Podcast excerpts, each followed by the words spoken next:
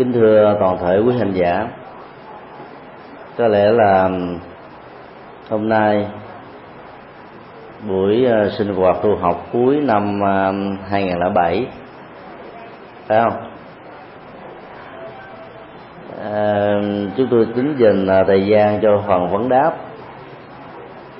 Nếu quý vị có những thắc mắc đó, thì quý vị ờ, nêu ra. Còn nếu quý vị không có thắc mắc đó thì chúng tôi xin đọc những câu hỏi có sẵn. Thì trung bình à, cứ mỗi nửa tháng đó chúng tôi nhận được khoảng 10 câu hỏi. Gửi về chùa giác ngộ. Thì các câu hỏi này à, thường được chia sẻ đây đó trong các à, đạo tràng. Và các giảng đường nói chung.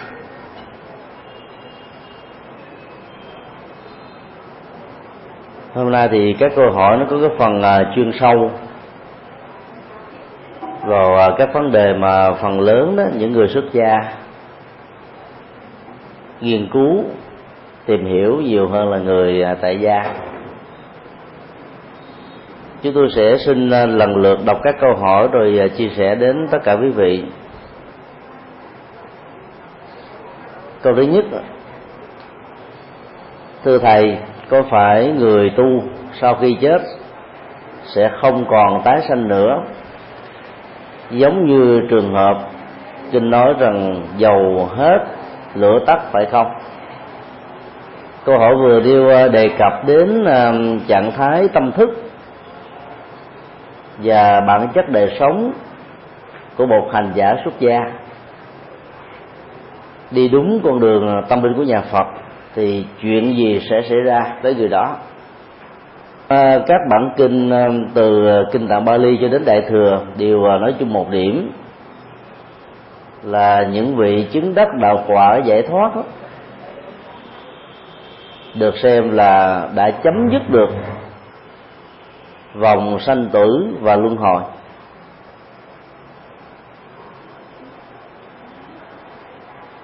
Diễn đạt cho cái bản chất ờ, chấm dứt sanh tử và luân hồi, thì ờ, kinh tạng Bali đưa ra một ảnh dụ. Củi hết lửa tắt. Củi là nhiên liệu. Lửa đó là kết quả khi mà nhiên liệu này nó được phát ra thành lửa cho nên khi à, không có nhiên liệu nhan nhúng đó, thì lửa sẽ không có mặt. Nhiên liệu đối với bản chất sanh tử và sự tiếp nối ở trong à, quá trình của luân hồi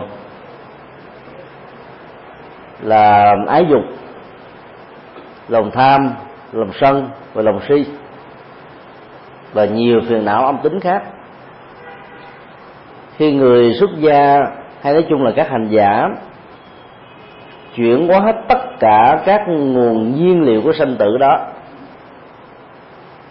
Thì hành giả đó đã trở thành là người sống ra ngoài ba cõi. Tức là sau cái chết không bị rơi rớt như là một sự kéo theo của nghiệp vào thế giới của dục. Rồi sắc giới và vô sắc giới cũng cần nói thêm rằng um, khái niệm củi hết lửa tắt không có nghĩa là người đó sẽ không còn là gì. Mất hết tất cả. Nếu kết quả của sự tu không còn là gì là một sự thật đó thì có lẽ chúng ta cũng không bận tâm tu để làm gì. Bản chất của tâm thức đó nó gồm có hai phương diện thiện và ác, thanh tịnh và nhiễm ô, hạnh phúc và khổ đau. Người chiếu hóa được hết tất cả các phiền não đó, như là đã lọc sạch hết cái phần nhiễm ô, khổ đau, và toàn bộ cõi tâm của người đó trở thành an vui và hạnh phúc. Không phải chỉ là phương tiện nhất thời và làm một cách lâu dài kể từ khi cái trạng thái tâm thức đó đã được thanh tịnh trọn vẹn.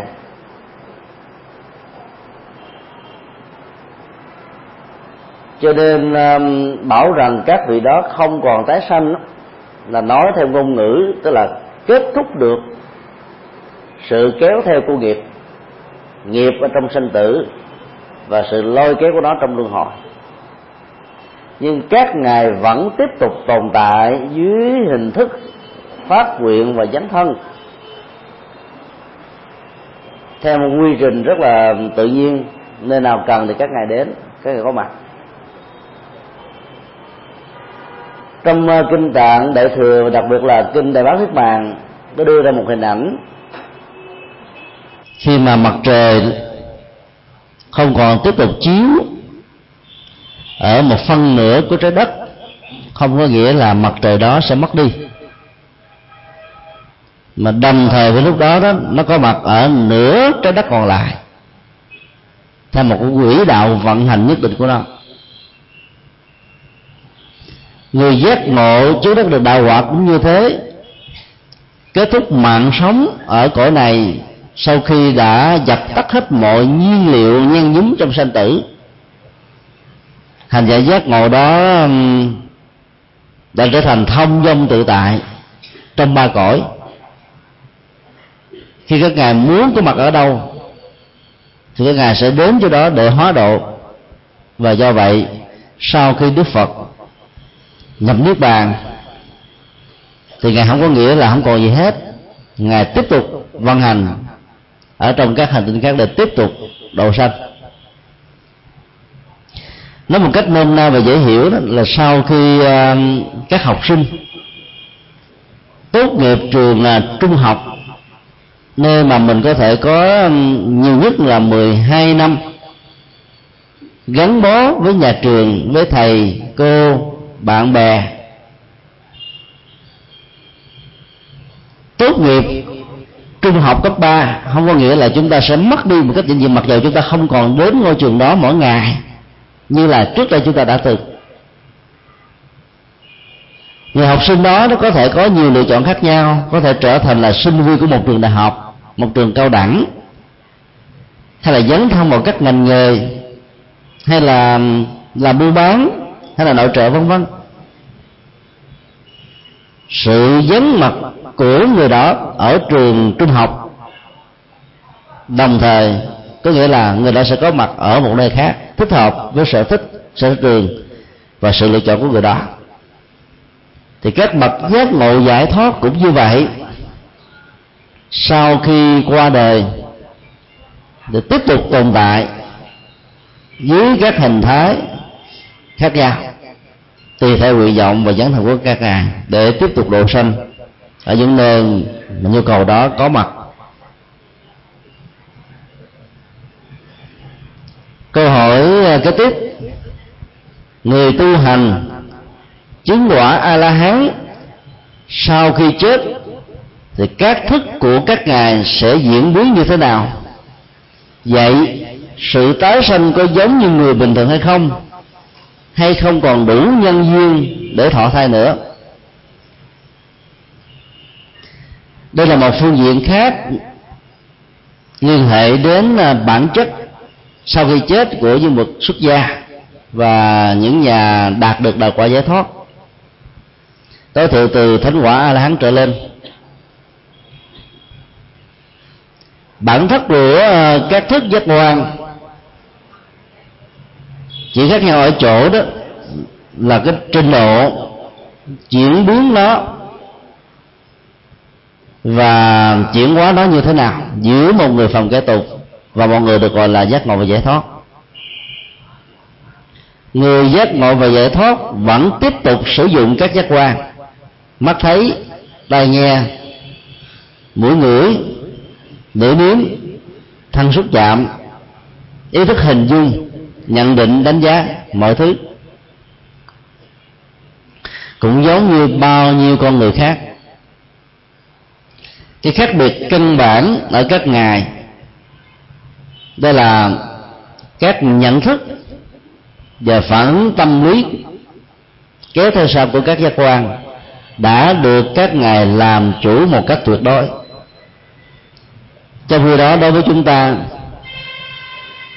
có thể có lúc mình sống như là thủy triều lên và xuống, vui và buồn lẫn lộn, trước những biến cố thăng trầm, liên hệ trực tiếp hoặc là gián tiếp đến bản thân mình gia đình, người thân, người thương như là thành công, thất bại, khổ đau, hạnh phúc, giàu và nghèo, lên voi xuống gió, tình đề đen trắng, mọi quan trái, quan khiên ở trong cuộc đời. Đều ít nhiều ảnh hưởng đến à, các biến thái cảm xúc của chúng ta. Những bậc giác ngộ giải thoát cũng uh, thỉnh thoảng đối diện trước những biến cố như thế này. Nhưng các ngài đã không để cho dòng cảm xúc nó chạy theo hoàn cảnh. Vì các ngài hiểu rất rõ rằng nhân duyên quả báo bản chất của nó như vậy là như vậy.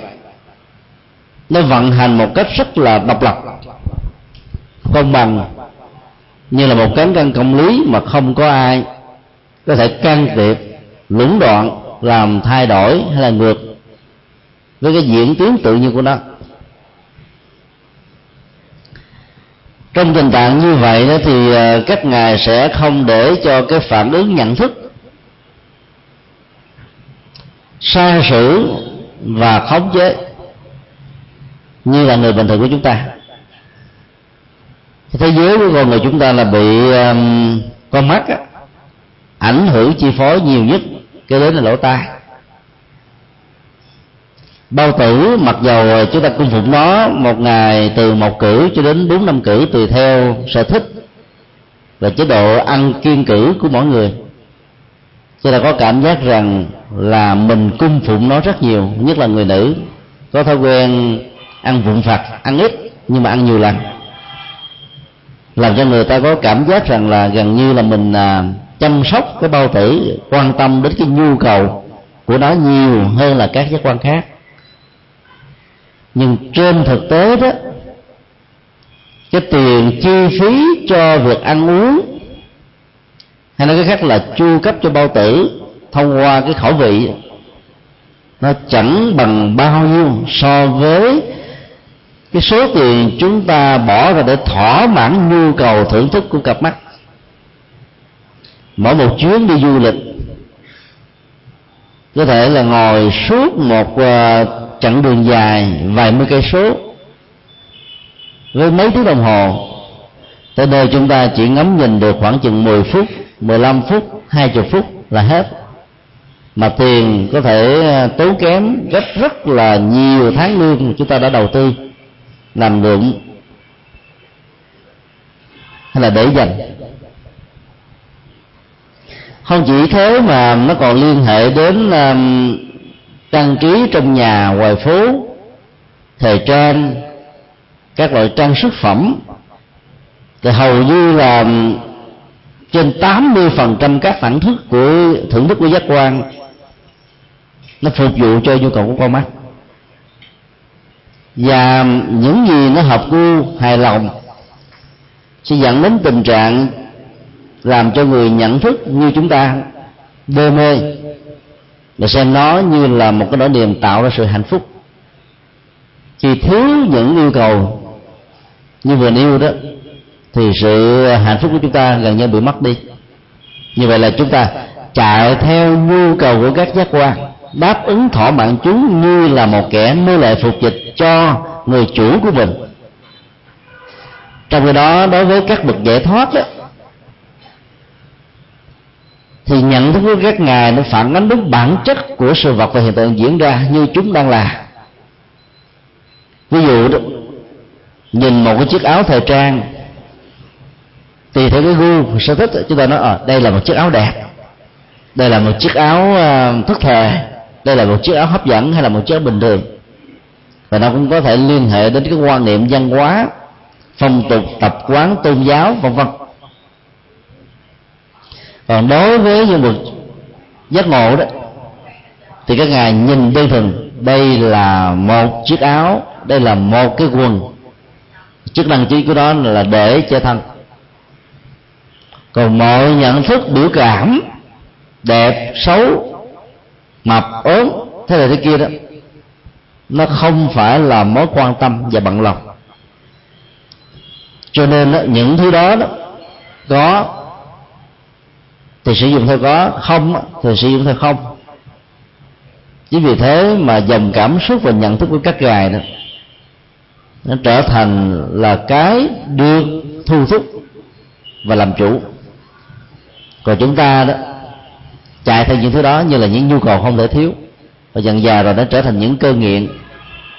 Nghiện thời trang nghiện thẩm mỹ nghiện du lịch nghiện xem phim nghiện à, xem à, các phong cảnh vân vân.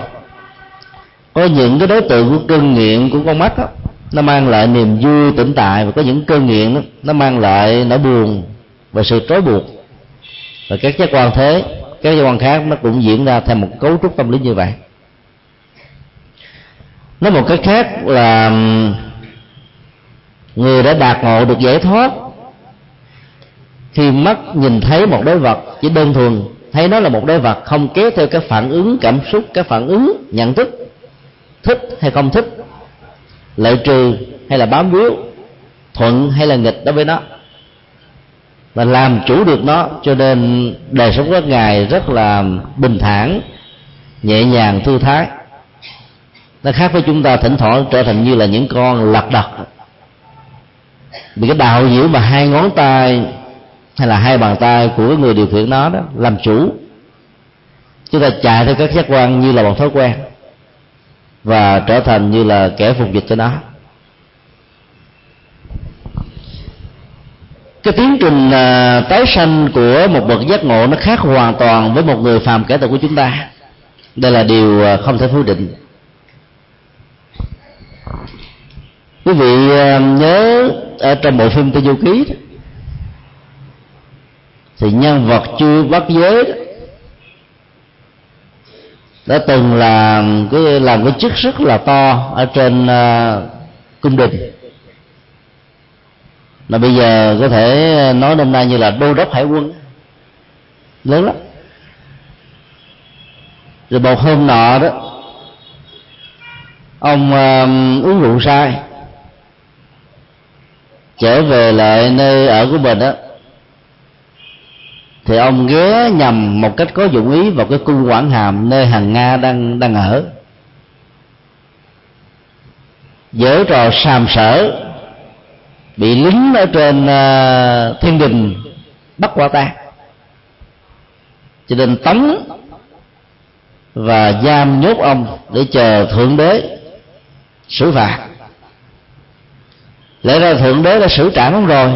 Rồi đụng đến hàng nga là đụng đến uh, cục cưng của thượng đế mà. Nhưng thái thượng lão quân đó nó nói với thượng đế rằng là xin ngài tha tội chết.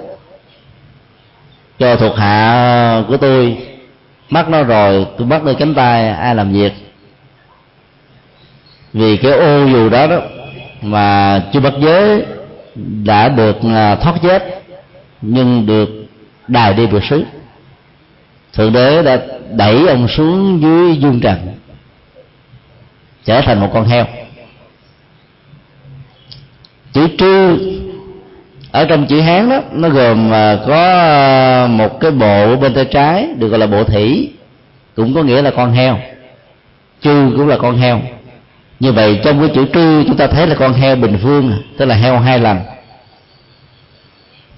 Gương mặt của chư bắc giới đó, có một cái mỏm heo cái bụng heo cái tính cách của heo đó là hưởng thụ ăn chơi. Như vậy là tổng hợp là hết đó, từ hình thức cho đến tâm tính. Chư bất giới để đến sáu lần heo. Cái bản năng uh, thú tính của con heo đó nó đã đã được truyền thừa như là một di truyền. Từ ở trên uh, thiên đình xuống ở dưới dưới dương gian. Nói một cái khác là cái bộ phim đó đó qua tính cách của chư bắt giới đã thể hiện được rất rõ về cái mối liên hệ cá tính ở hai cái kiếp khác nhau của một con người tôi nói là chuẩn. Sau khi chúng ta qua đời kiếp này đó, thì các cái tính cách, bao gồm luôn cả kiến thức, văn hóa, phong tục, tập quán, những thói quen ứng xử hàng ngày đối với mình nó không mất đi. Và nó được tập hội là trở thành như là một cái nguồn năng lực theo chúng ta ở kiếp sau cho nên là ngay cả trong tình huống sinh đôi sinh ba sinh tư sinh năm sinh sáu chỉ có xê lịch nhau về à, giây và phút còn giờ tháng ngày năm in đúc cũng cùng một cái gen di truyền và huyết thống máu mủ giống như nhau. Nhưng mà cá tính ở những người sinh sinh xong như thế này đó nó khác nhau trời vực mà vào gương mặt của họ in đúc rồi cái gì đã làm cho họ khác nhau? Không phải là ông trời mà là do những nghiệp mà chúng ta đã gieo trồng ở trong đời quá khứ và nhiều kiếp về trước nữa. Như vậy là cái phần mà các giác quan và nhận thức của con người đó, nó mất đi. Mà đã tiếp tục tồn tại dưới một cái dạng thức để tạo thành cái nguồn năng lực để ảnh hưởng, chi phối cái cá tính người đó, thì người đó mới được tái sanh cho một kiếp mới. Chính vì vậy mà cái lễ thôi nôi đó, sau một năm tuổi, bao gồm à, những sự bài biện, các cái vật tượng trưng cho các ngành nghề trong tương lai, để cho con em của mình chọn lựa.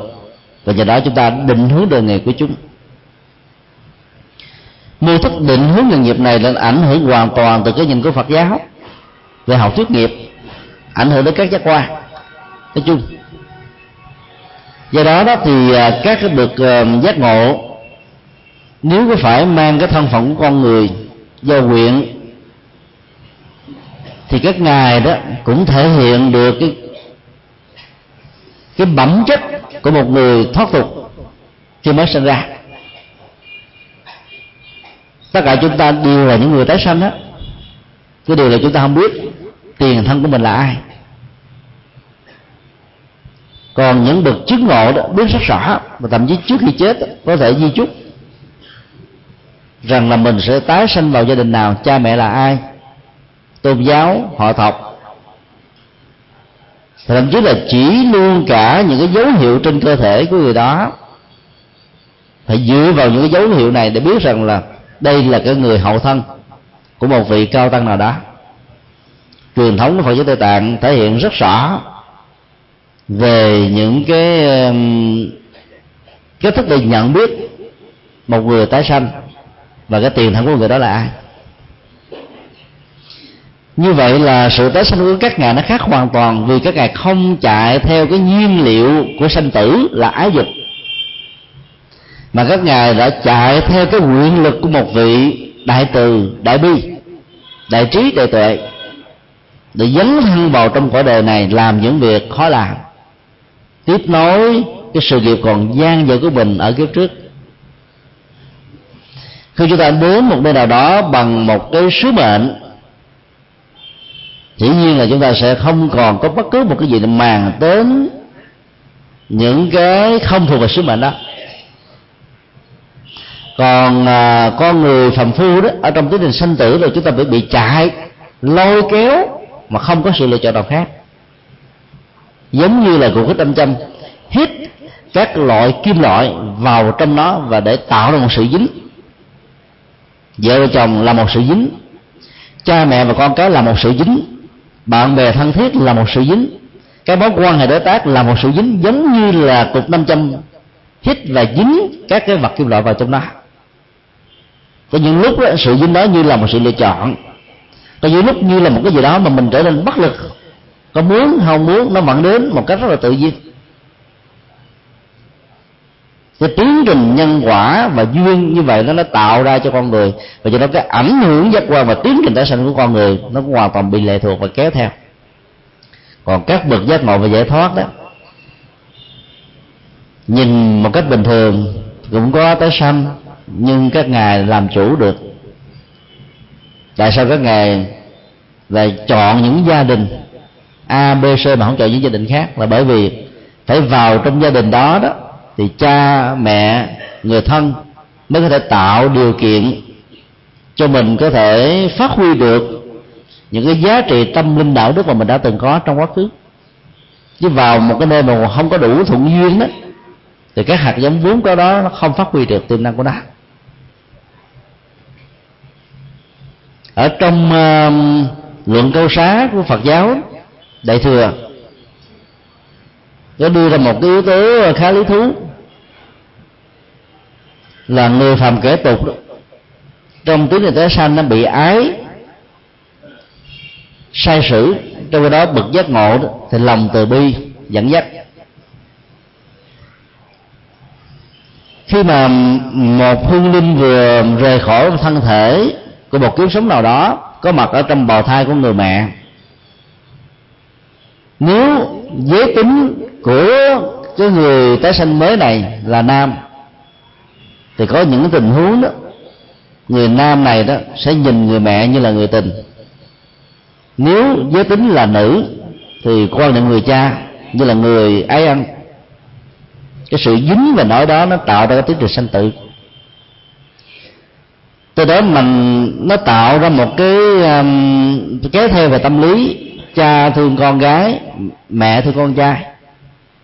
Nhưng nhờ cái cấu trúc đạo đức và giáo dục của con người đó nó tiến bộ hơn tất cả các chủng loại động vật. Mà các cái yếu tính về cái nhiên liệu sanh tử của ái đó nó đã dần dà được vượt qua ở phần lớn con người thỉnh thoảng vẫn còn có những cái tình trạng mà con người đã không vượt qua được cái bản năng đó. Thì cách đây vài hôm, trên báo công an đưa tin người cha đã hãm hiếp đứa con ruột của mình suốt 8 năm trời. Từ giờ mới truy cứu ra pháp luật. Cô bé à, vô tội, chỉ 12 tuổi đầu trở thành nạn nhân của người cha ruột của mình. Bởi vì người mẹ đã ly dị người cha đi tìm một người chồng mới. Cho nên à, nỗi khổ niềm đau làm mới làm cho đứa con phải chịu đựng. Trong khi đó trong à, tiến trình tái sanh đó, thì những bậc giác ngộ giải thoát đó để thấy rất rõ rằng là đây là một cái môi trường thuận lợi cho nên mình mình mượn để trở thành một người con. Ở trong gia đình đó nhờ đó con đường đạo lý giác ngộ mới có thể thực hiện được một cách tốt. Chúng ta thấy là đức phật thích ca được um, hoàng hậu maya mang thánh thai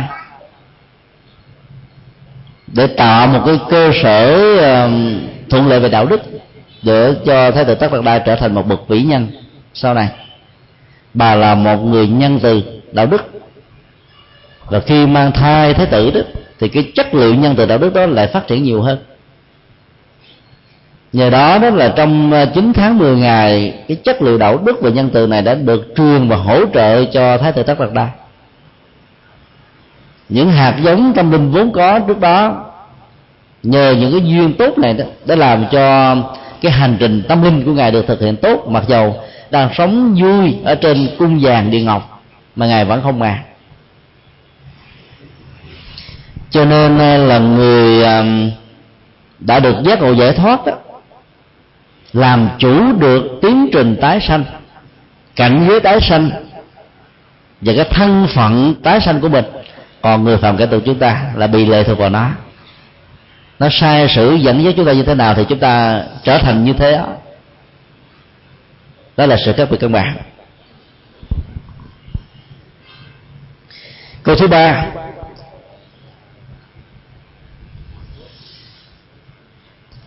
trong kinh hoa nghiêm có nói, nhất thiết duy tâm tạo. Như vậy có phải là nghiêng về chủ nghĩa duy tâm hay không? Và cái tâm này tạo ra dạng vật phải không?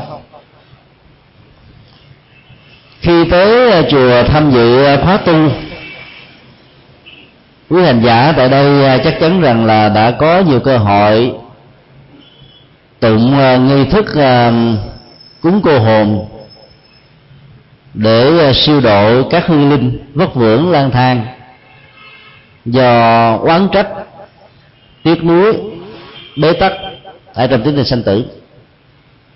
Thì cái nghi thức uh, công phu chiều đó nó có bốn câu. Chích được từ kinh hoa nghiêm. Thì câu cuối cùng đó là nhất thuyết di tâm tạng. Câu kế tiếp đó trước đó đó là ưng quán pháp giới tánh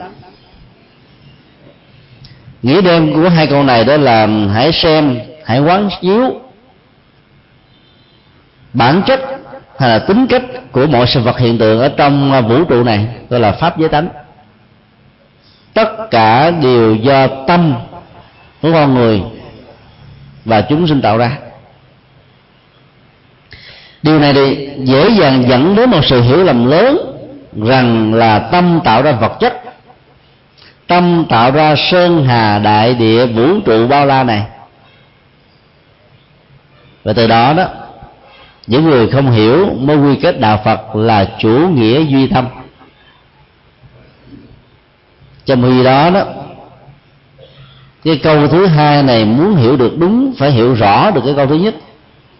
Pháp giới tánh, bản chất của thế giới hiện tượng hiểu theo ngôn ngữ của triết học. Có thể do tâm thức của con người tác động và chi phối ảnh hưởng, chứ không có nghĩa là tạo ra chúng nó. Để dễ hiểu chúng tôi xin đưa một ví dụ là cái chiếc máy bay ngày nay, chúng ta thấy nó có được từ những chiếc trực thăng trước đó. Như là trực thăng nó có được là do người ta hình dung các loại chim với đôi cánh. Vận dụng cái sức gió để có thể đẩy và bay, luyện ở trên bầu trời, đến những nơi mà các loài chim này có thể muốn. Như vậy là cái ý thức hình dung ra một sự vật trên nền tảng của một cái đã có để tạo ra một sự phát minh về một cái mới thì cái đó được gọi là duy tâm tạo. Tất cả các nhà khoa học, các nhà bác học phát minh ra những quy luật mới, những định luật mới, những định lý mới cũng dựa trên cái cấu trúc tư duy này, dựa vào cái có sẵn để hình dung ra một cái khác, để biến nó trở thành một hiện thực dựa vào các loài cá ở dưới à, sông nước mà người ta đã chế tác ra được một chiếc tàu ngầm. Cái gì mà con người có thể tư duy về liên tưởng được thì các nhà khoa học có thể biến nó trở thành hiện thực trong tương lai dù là xa hay là gần. Cho nên cái vai trò của à, ý chí đó, trong việc tác tạo đó rất là quan trọng chứ không có nghĩa là tạo ra thế giới vật chất hay cái đó nó khác nhau hoàn toàn và như vậy nó không có gì là mang tính cách là chủ nghĩa duy tâm. Là bởi vì đạo phật chủ trương là duyên khởi mà. Tất cả một cái duy dù là duy tâm duy vật duy lý đều là sai lạc duyên khởi là chấp nhận uh, nhiều yếu tố tương tác ảnh hưởng chi phối để tạo ra một cái gì đó. Chứ không có một cái nguyên nhân đầu tiên và nguyên nhân cuối cùng. Cho nên học thuyết về à, à, tạo dựng cõi trời cõi cõi đời này là không được chấp nhận ở trong đạo Phật. Là bởi vì đạo Phật chấp chủ trương là duyên khởi tức là nhiều yếu tố. Như vậy đó chúng ta thấy là cái ý thức của con người nó có tác động chi phối phần lớn những gì mà con người sống. Chính vì thế là khi mà hành trì câu này đó chúng ta phải tạo ra một cái ý thức và thói quen là chịu trách nhiệm về hành vi của mình. Tại vì tâm mình tạo ra những khuynh hướng, những quan niệm, rồi đôi lúc đó mình tạo ra truyền thống, phong tục, tập quán, văn hóa, rồi mình trói buộc mình ở trong những cái khuôn này. Nếu nó là sai lầm. Còn nếu nó là đúng á, thì trở thành như là một cái cơ sở hộ vệ cho sự an vui hạnh phúc của chính chúng ta. Cho nên hành giả đó cần phải hiểu rõ đó, lời kinh không chỉ đơn thuần về phương diện nghĩa đen, mà còn phải hiểu về cái cấu trúc, triết lý được chứa đựng ở bên trong đó thì việc ứng dụng hành trì mới không rơi vào tình huống bị sai lầm.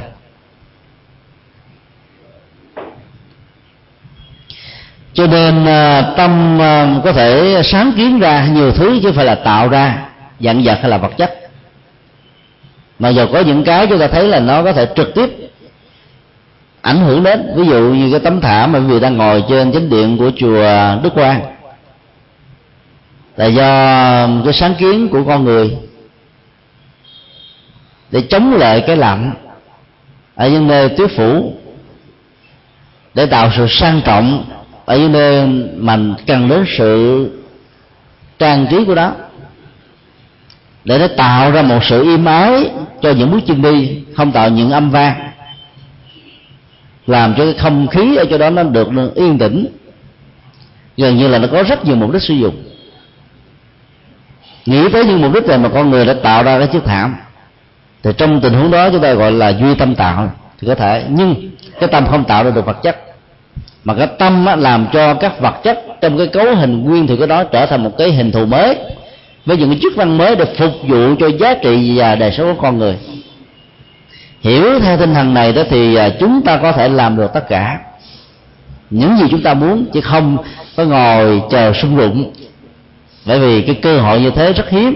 Và nếu có đi nữa, cũng chẳng đáng giá trị là bao. Trong khi đó, thời gian chờ đợi đốt chết tất cả các giá trị mà chúng ta có thể đóng góp cho cuộc đời như vậy là mình hiểu được cái học thuyết duy tâm tạo ở trong kinh hoa nghiêm nó khác với cái chủ nghĩa duy tâm của triết học. Rằng tâm làm chủ, tâm tạo tác, tâm dẫn thể, tâm đi đầu. Khi tâm dẫn thể đi đầu đó thì mọi thứ sẽ kéo theo sau là hành động. Lời nói, việc làm, khuynh hướng, chủ trương, quan điểm, học thuyết, thậm chí chính trị và tôn giáo. Giống như là tình trạng con vật kéo theo chiếc xe. Và con người đó tạo ra cái bóng. Âm thanh tạo ra tiếng vang. Hai thứ này nó không tách rời khỏi nhau. Ý nghĩa của tâm đạo là như vậy. Cho nên chúng ta phải có trách nhiệm về đạo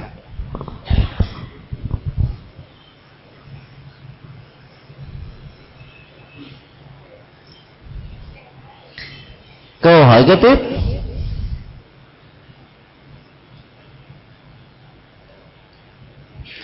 Đạo phật siêu việt và vượt lên trên các tôn giáo khác là ở ý nghĩa nào và đặc điểm nào? Vì chúng tôi thường nghe những vị xuất gia, các vị pháp sư, giảng sư giảng dạy như vậy ở các giảng đường nhưng không hiểu. Siêu việt là vượt lên trên. Nó có giá trị vượt trội về phương diện đạo đức tâm linh và những giá trị ứng dụng xã hội khác. Đây là một cái đề tài rất lớn có thể thuyết trình à, dài ba chục buổi. Nhưng là một cái câu hỏi được à, yêu cầu thì chúng tôi xin nói ba điểm căn bản để chúng ta cùng uh, tư duy. Điểm uh, khác biệt và làm cho đạo phật vượt trội các tôn giáo khác căn bản đó là lấy con người làm trung tâm. Cho nên đạo phật được gọi là đạo nhân bản. Trong khi đó, các tôn giáo từ nhất thần, tức là tôn thờ một vị thượng đế duy nhất, cho đến đa thần là thờ các thần linh, thần nào cũng thờ cả. Thần đất, thần sông, thần núi, thần cây, thần lúa bạ thần chủ ngày, thần chủ đêm, thần chủ ăn uống, giống như kinh địa tạng đã nêu đều cho rằng con người không phải là trọng tâm của xã hội, mà thần linh và thượng đế là trọng tâm. Điểm xuất phát khác biệt căn bản này đã làm cho đó, con người tín đồ của các tôn giáo khác bị lệ thuộc vào thượng đế và các thần linh. Với dân nổi sợ hãi do sự đe dọa rằng không theo những gì đưa các ngài giảng dạy trong các kinh thánh thì bị tội. Hay bị liệt vào danh sách là các con chiên ngoài đàn. Còn ai tuân phục theo được gọi là các con chiên ngoan ngoãn cho nên khi chết á, sẽ có hai cảnh giới tái sinh độc lập. Chiên ngoài đàn xuống quả ngục chiên trong đàn lên thiên đường. Sự sợ hãi diễn ra trong một cái giai đoạn khi mà ý thức của con người chưa đủ để quyết định được đúng và sai đã làm cho rất nhiều người trở thành mê tín và nâng nó lên trở thành như là chân lý. Do vậy chân lý sai lầm này được truyền thừa từ đời này sang kiếp khác. Ngọc rồi bây giờ tôi sống trong thế kỷ 20, 21 Người ta vẫn còn thơm thúc lo sợ trước những quan điểm như vậy. Cho nên đã chạy theo tôn giáo chỉ vì nỗi sợ hãi. Thờ các thần linh chỉ vì nỗi sợ hãi vì đó cái ờ, ý nghĩa nhân đạo đó, nó không có mặc một cách trọn vẹn trong các tôn giáo. Làm tất cả mọi thứ là để vinh hiển danh chúa đó. Chứ không phải là để chia sẻ với nỗi khổ niềm đau của kiếp người. Và thấy đó như là một nhu cầu không thể thiếu. Còn đạo phật dạy chúng ta phải lấy con người làm trọng tâm. Lấy con người làm nền tảng. Yêu thương con người, quý trọng con người, bảo hộ mạng sống con người, thiết lập hòa bình giữ gìn môi sinh không được giết chóc, không được sát hại. Lấy mình làm ví dụ, không giết, không bảo giết. Tại vì nỗi khổ niềm đau của mình đổ ra trước những cái cảnh tượng bất hạnh như thế thì người khác cũng có những cái cảm xúc tương tự. Cho nên đạo phật dạy chúng ta lấy con người làm nền tảng. Các ơn đức là không dạy chúng ta phải ơn đức với thượng đế và thần linh, mà dạy chúng ta ơn đức với con người.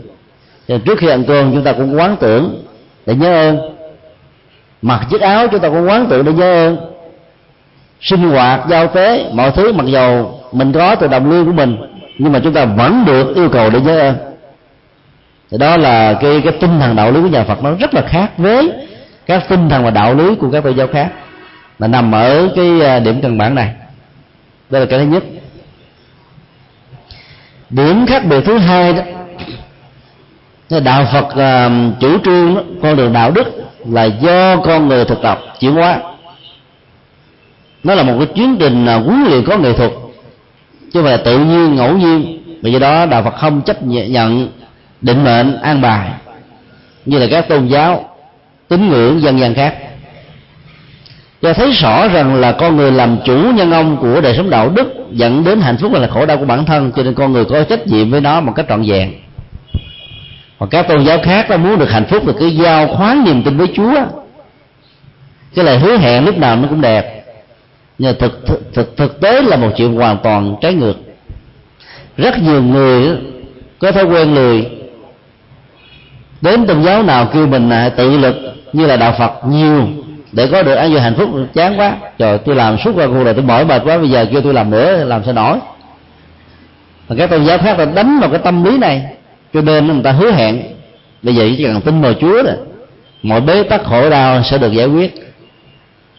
Còn nếu nó chưa giải quyết thì ăn ủi chắc là niềm tin của mình đã chưa được thuần thành thành tính, cho nên cố gắng mà làm trong tương lai. Rồi cuối cùng, cái gì tốt đó sẽ phải đến. Các nỗi an ủi đó đã làm cho biết bao nhiêu thế hệ con người trở nên thất vọng. Bởi vì nó không có. Nên đạo phật không dạy chúng ta hy vọng, mà dạy chúng ta hãy biến một cái hạt hạt nhân trở thành một cái kết quả thông qua các việc làm cụ thể. Điểm thứ ba là học thuyết bình đẳng. Bình đẳng về giới tính giữa nam và nữ.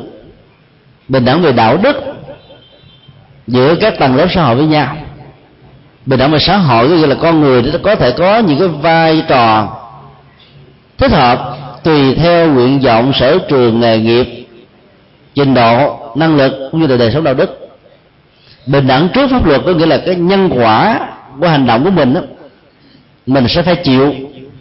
Nếu luật pháp không có trừng phạt trong giai đoạn này do những cách loàn lách vượt qua thì nhân quả của trừng phạt chúng ta ở trong những năm tương lai hay là kiếp sau cái quy trình của ờ, cái sự bình đẳng như vậy nó nó trở thành như là một cán cân công lý không thể nào sai được. Do đó đó, chúng ta có thể trở thành phật trong tương lai còn theo các tôn giáo khác đó, chúng ta sẽ trở thành là một cái gì đó hưởng ngang đức chúa là hết rồi. Nó khác biệt nhau rất là căn bản.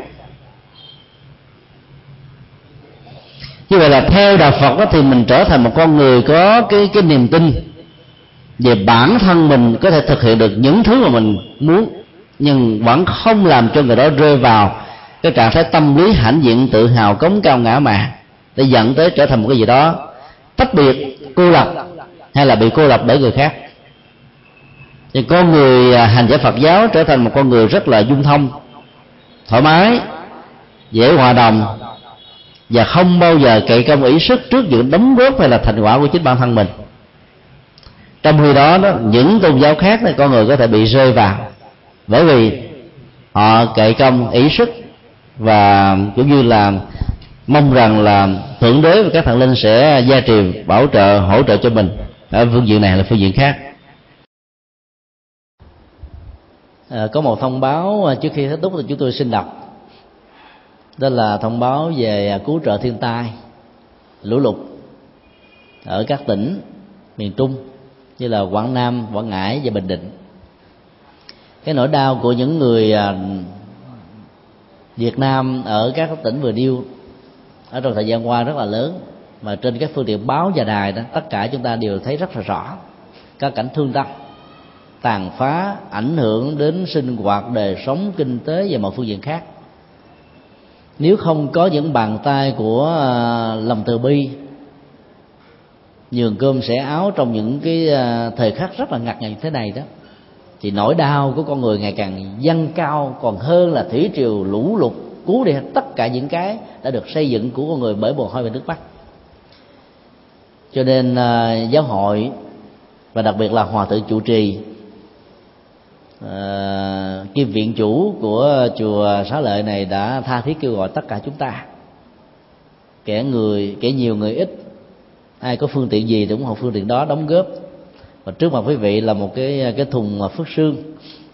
Là thùng phước để chúng ta gieo trồng. Mặc dầu à, trong lúc hành động đó chúng ta không hề màng đến cái kết quả đền đáp từ những người bất hạnh nhưng khi mà chúng ta gieo trồng một hạt giống phước đó, thì à, nó sẽ trổ cho chúng ta một cái quả hạnh phúc và an vui. Và đức phật cũng thường dạy chúng ta là hãy nhớ phước báo và hạnh phúc. Là bởi vì trong những nỗi khổ niềm đau và bất hạnh đó mình nhớ là những cái phước báo mình gieo trồng cho người a, cho người b, cho người c, đóng góp cho xã hội cộng đồng nó làm cho mình hạnh phúc hơn. Mình vượt qua được những khó khăn trước mắt. Do đó hòa thượng à, chủ trì đã kêu gọi tất cả chúng ta hãy đóng góp vào. Thì à, sau khi kết thúc à, buổi giảng này thì quý vị có thể tuần tự lên bỏ vào thường phước sương. Hoặc là sau đó đó thì có thể đến liên lạc với ban quản trị của chùa tại đây để đóng góp vào. Thay vì quý vị phải đi ờ, tự túc, thì có lẽ là nó sẽ mất ờ, nhiều thời gian ờ, tiền xe nữa.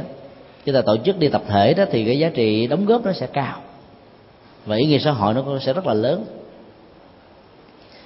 Lưu tiện đây, chúng tôi xin chia sẻ một cái điều mà tất cả chúng ta đều biết, đó là cái cơn sóng thần diễn ra cách đây vài năm tại đông nam á và châu á nói chung đó đã làm thương tổn ờ, các quốc gia như là ờ, tích lan, thái lan, indonesia, malaysia.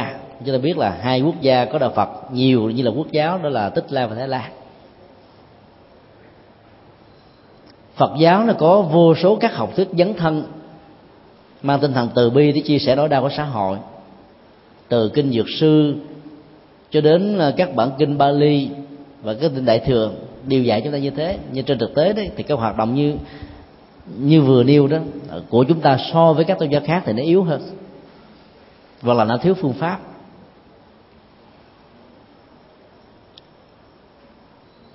Sóng thần đã tấn công à, miền nam à, thái lan.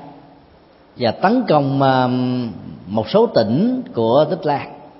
Và kết quả là đó, các cái phái đoàn của tinh lành và thiên chúa giáo đã dấn thân gấp năm, gấp sáu lần chúng ta. Phật giáo tích lan rất là nghèo, cho nên là không kịp thời mang những cái nhu cầu cần thiết để giúp cho những nạn nhân. Thì kết quả là chỉ trong vòng một tháng đầu thôi, rất nhiều người tích lan đã bỏ đạo, đi theo đạo tinh lành và đạo thi chúa giáo. Ở miền nam thái lan cũng diễn ra một cách như thế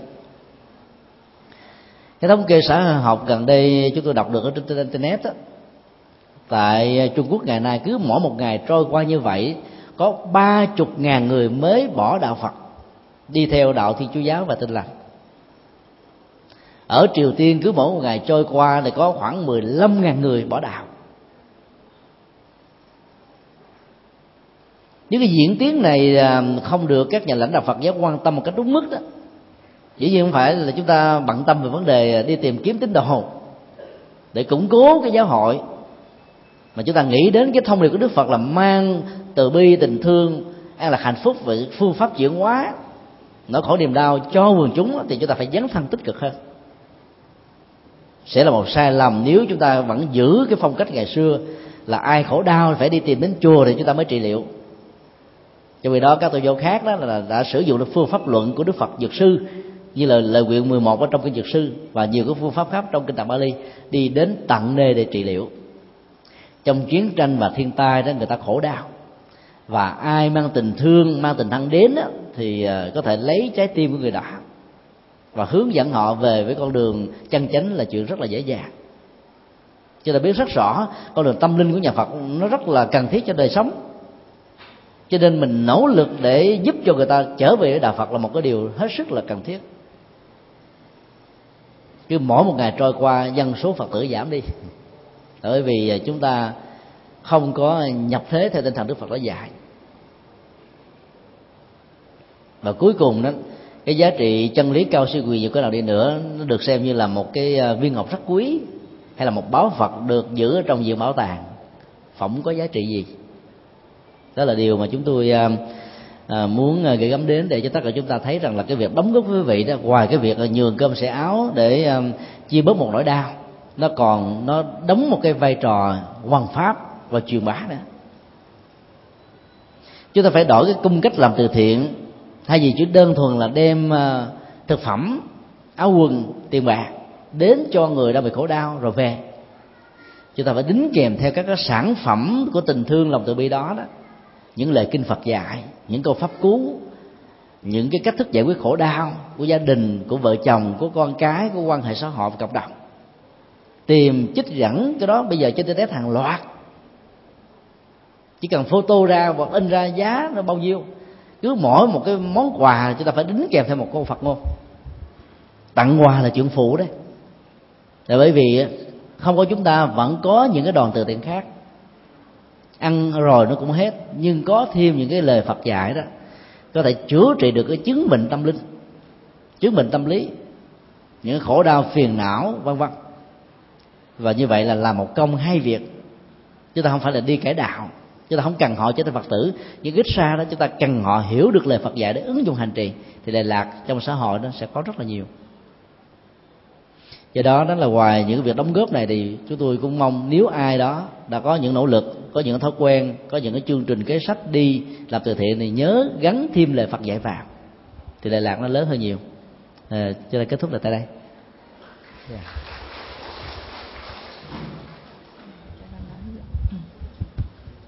Yeah. Kính bạch thầy, dạ, nhân dịp ngày 20 tháng 11 thì lớp xin à, bày tỏ lòng biết ơn của lớp. Đối với thầy bằng những à, đóa hoa tươi thắm gửi đến thầy Dạ, và chúng con xin kính chúc thầy được nhiều sức khỏe để sự nghiệp hoàng pháp ngày một viên mãn hơn. À, cảm ơn à, bác sĩ Nguyễn Thị Lệ đã thay đại diện cho tất cả à, chư vị Phật tử của lớp học kinh Trung Bộ và cuộc sống, gửi đến chúng tôi những lời chúc tốt lành, những lẫn hoa rất đẹp và tươi và một cái bối bạch bao trước đây đó là hồng bao giờ là bạch bao bạch là trắng trắng nghĩa là không còn. Cho nên à, chúng tôi xin à, à, trân trọng tiếp nhận cái phẩm vật và tấm lòng của tất cả quý vị và xin cúng dường lại cho cái chương trình từ thiện quý vị hãy bỏ vào trong đây và mời gọi thêm nếu ai cùng hưởng ứng thì càng tốt.